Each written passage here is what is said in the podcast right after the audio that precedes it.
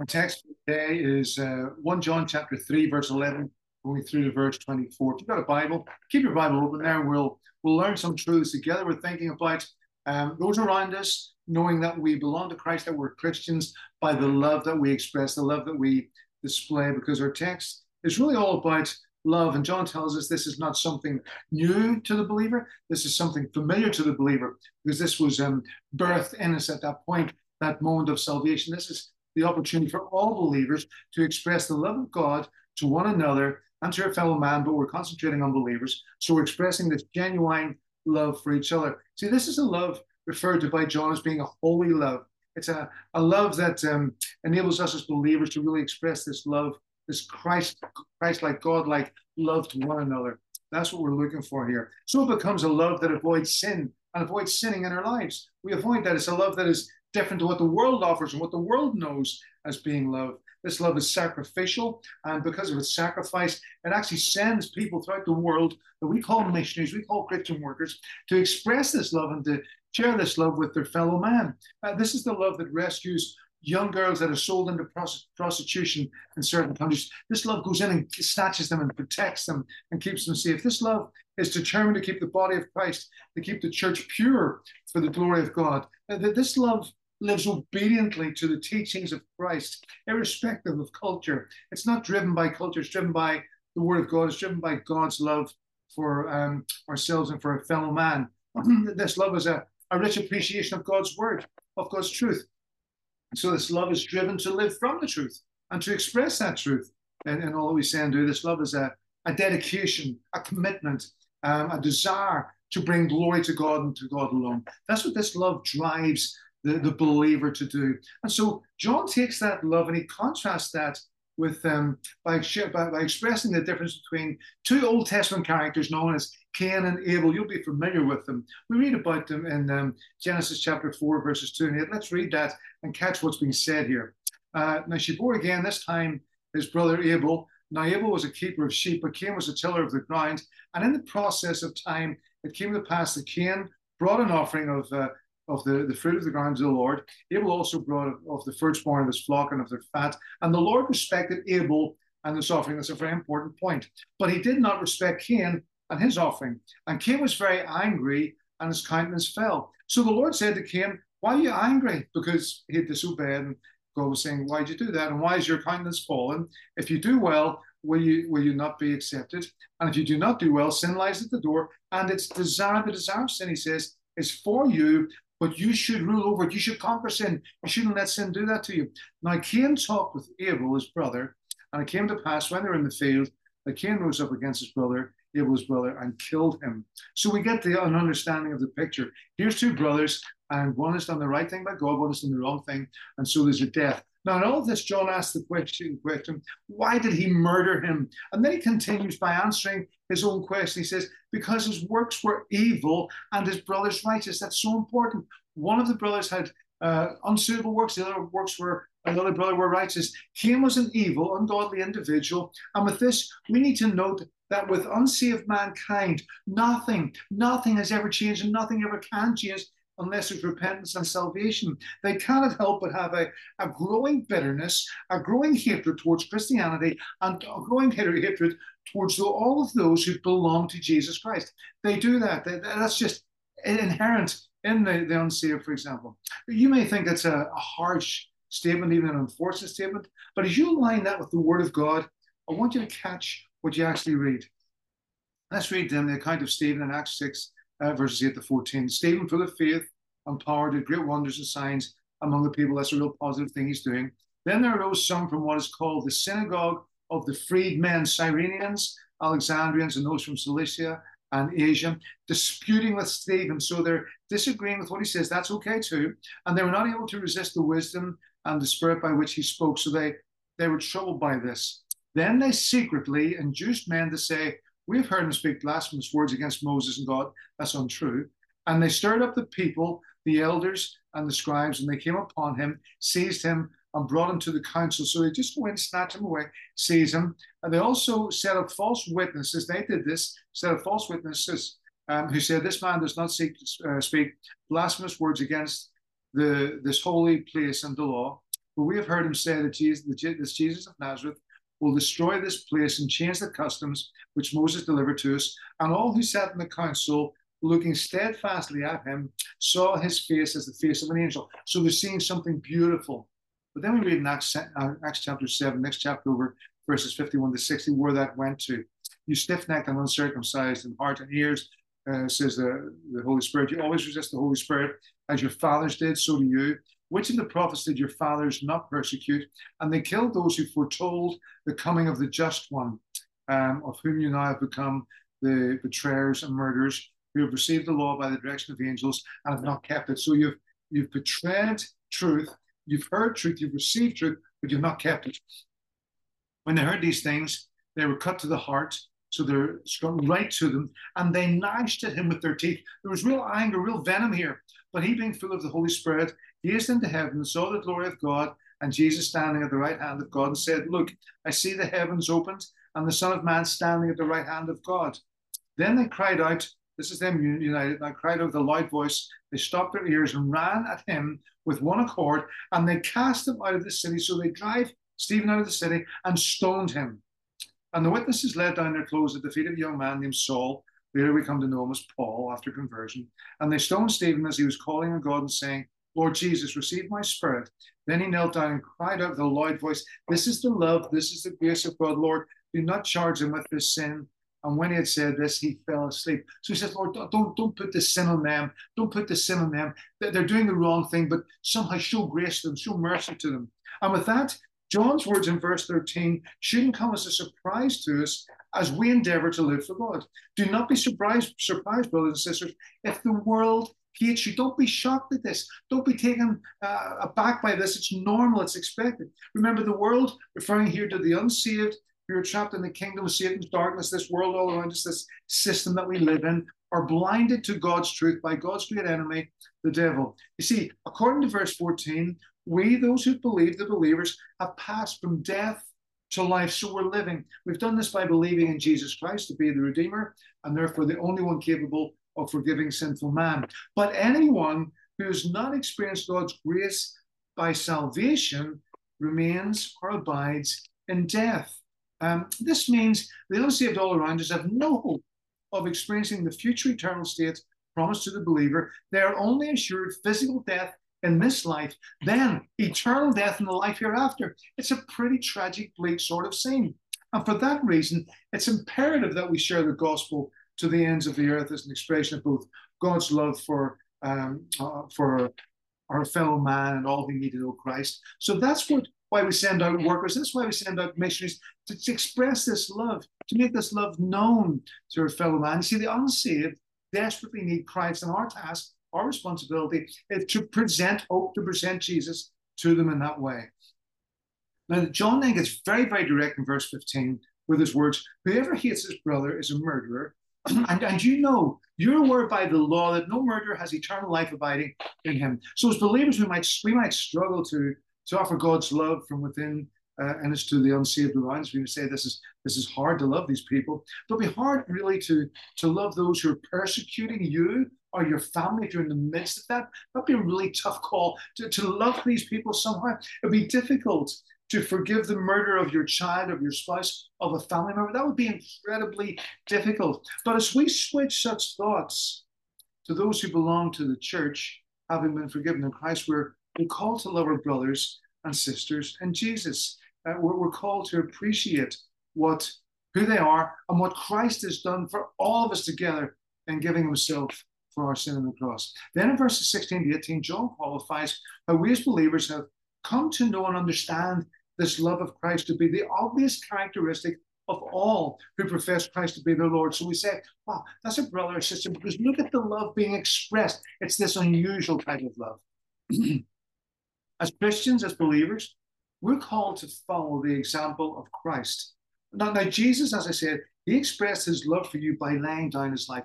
He went to the cross for you. He said, I'm going to give my life for you. I'm going to lay down my life for you. That means that he gave up everything that was important to him because he considered you to be of greater importance to him than absolutely anything else in this universe. You're so important to him. Your soul, your eternal destiny is so important that he laid down his life to redeem you. And with Christ and his self sacrifice to redeem us, we're called equally to lay down our lives for our brothers and sisters who belong to Jesus. We say we've got to protect them, care for them, look after them in practical ways. Literally, he is telling us to live sacrificially as the church, as his church.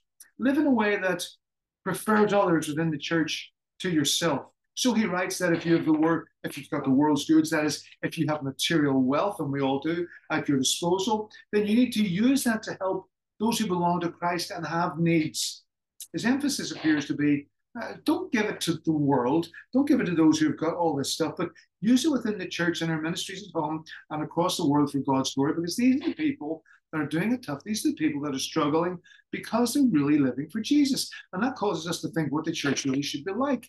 Now, to make it abundantly clear what, what he, what, what he um, wants here to convey, John advises to the believer that it's never enough to simply say that that you, that we, uh, those who love love Christ and belong to Christ, that, that we love him. We've got to, I mean, we love these other believers. We've got to act upon the claim that we believe. We've got to put legs on, we've got to put it into action. We've got to express it. And this is, John, is an expression of our love for Christ. We love one another because he loved us. And from this very practical desire to express the love of Christ for one another as God's redeemed children, John writes in verse 19 that this is how we will know that we belong to the truth. It's an evidence for us that, well, I belong to the truth because I've got this desire to live for Jesus and to care for my brother and sister, to provide for them, to meet the needs. I've got that desire, so I want to do that.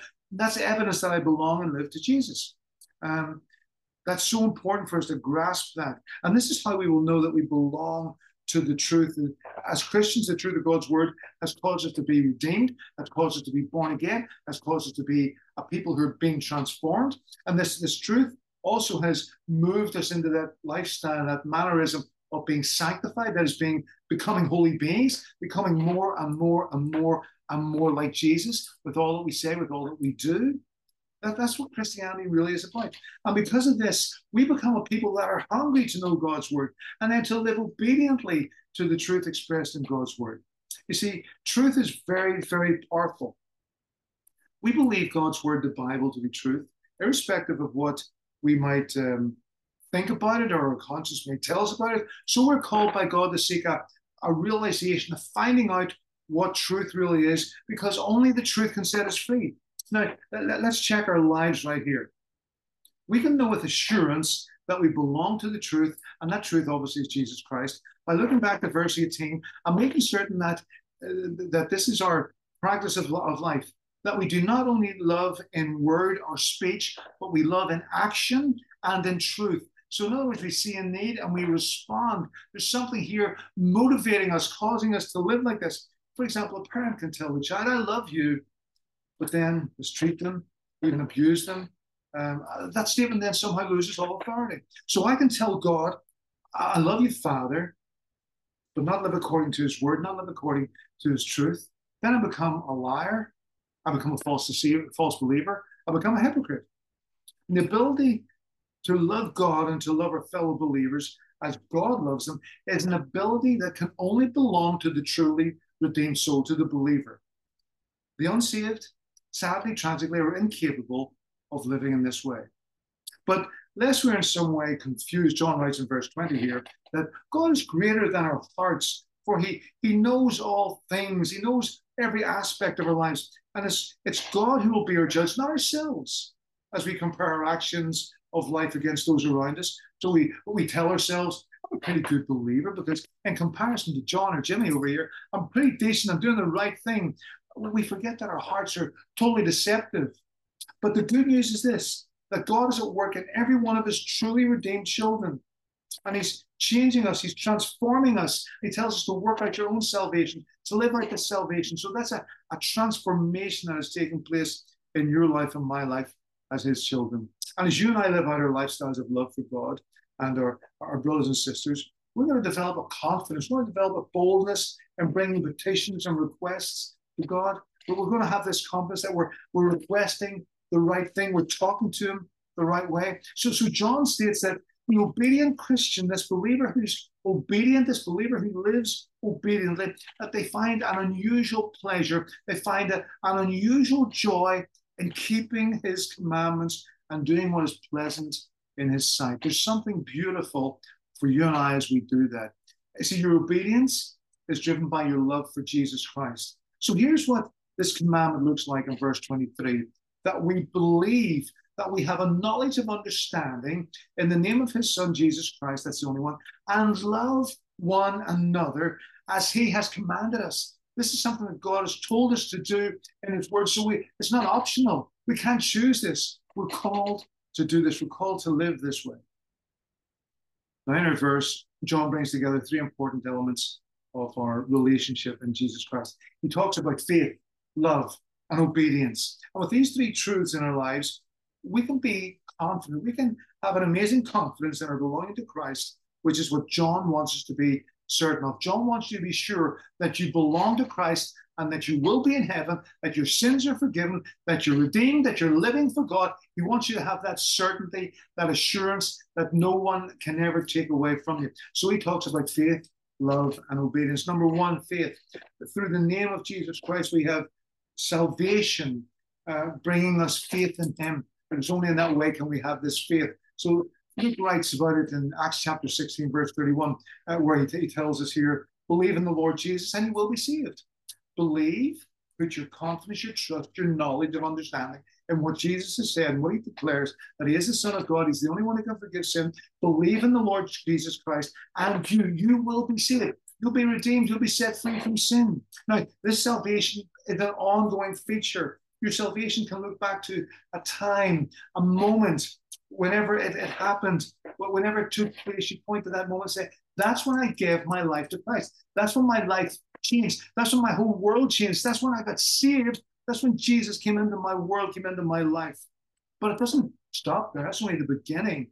That's why John emphasizes in verse 24 the one who keeps his commands remains in him or perseveres or continues. He continues to walk with Jesus. He continues on this journey that's maybe not always easy, but he's doing it for Christ. So salvation was not just for that moment or that day, it was for, for this day.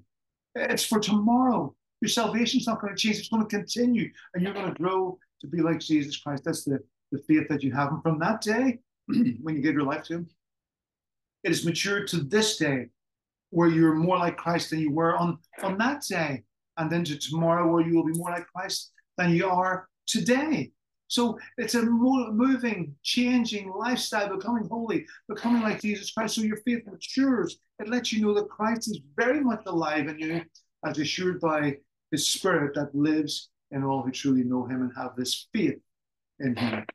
Secondly, our love for one another is that becomes another evidence of our remaining or abiding in Jesus Christ. The love that John refers to is a love that chooses to love others above oneself, to prefer others, and to make the sacrifice for them. John previously wrote about it in um, his gospel in chapter 13, 34, and 35. Here's what he says A new commandment I, I, give to you. So you can hear everybody ready to listen for a new commandment. And he says that, that you love one another wow, that, that's a new commandment. You can hear, uh, almost see his listeners, well, that's something new, Jesus. We need to put that into practice that you love one another. then he says this, that you love one another as I have loved you. You, you're to love one another just like I love you, that you also love one another. It's going to be an expression of your relationship with me. And he says, by this all will know that you are my disciples you have, if you have love for one another. They haven't even spoken, they haven't said anything, just this lifestyle of genuine Calvary type love speaks volumes without even using words. So, our love for Christ, our love for His church, our love for fellow believers, it matures. It gives us assurance that we belong to God through Christ, because again, only the true believer can express such love. Number three, finally, as we live a life of obedience through keeping his commands, our confidence in knowing Christ and knowing his spirit living in us and moving in us assures us of our belonging to him. So the spirit ministers to us and says, Yes, you belong to Christ, you're living for him. Enjoy this. Christ is given to every true believer his Holy Spirit because, and because his Holy Spirit lives in you, you can be 100% confident, 100% certain that you will share, as, that you can share his love with your fellow believers. You can do that because his spirit lives in you. This life of obedience coming from the spirit living out as you read the word of God, spirit takes the word of God and you live it for your fellow believer, you live it before your fellow man. And all of this, all of this qualifies you as a redeemed child of God to declare with the full authority of heaven behind you that you're a true child of God and that you will always express the love of Christ for the, the greater glory of God. That's why you're going to do this. You're not going to do it for yourself. You're doing it for God and for His greater glory. And the world looking and says, we want to be like that. We want to be part of that because that's an amazing privilege that we don't experience. So they need to come to Christ and want to help them do that. And later, John is going to tell us that this is love, that we walk according to his commandments in 2 John 6. This is love. Walk in these commandments, follow his directions, follow his statements, follow his ways. So I want to encourage you this week. Keep on walking, keep on following, keep on pursuing uh, this life for the glory of God and in the love of Christ that's directed by his Holy Spirit in accordance with his inspired word, the Bible. And when you do that, you will have this amazing assurance that you belong to Christ, even though you sin, even though you get it wrong, even though you make mistakes, you're going to have this amazing assurance you belong to Christ and you're going to honor and glory, uh, glorify and magnify your wonderful Savior, the Lord Jesus Christ. What an amazing privilege to have an opportunity to express this, this love. By us doing this, the world will know that we belong to Christ. That's a great testimony. So I want to invite you this week. Get into it, live it, share it, um, show the love of Christ to one another, show the love of Christ to those around you, and have a great and amazing time doing it, especially as we head into Christmas. Be blessed and have a great week. And thanks for listening once again. Thank you.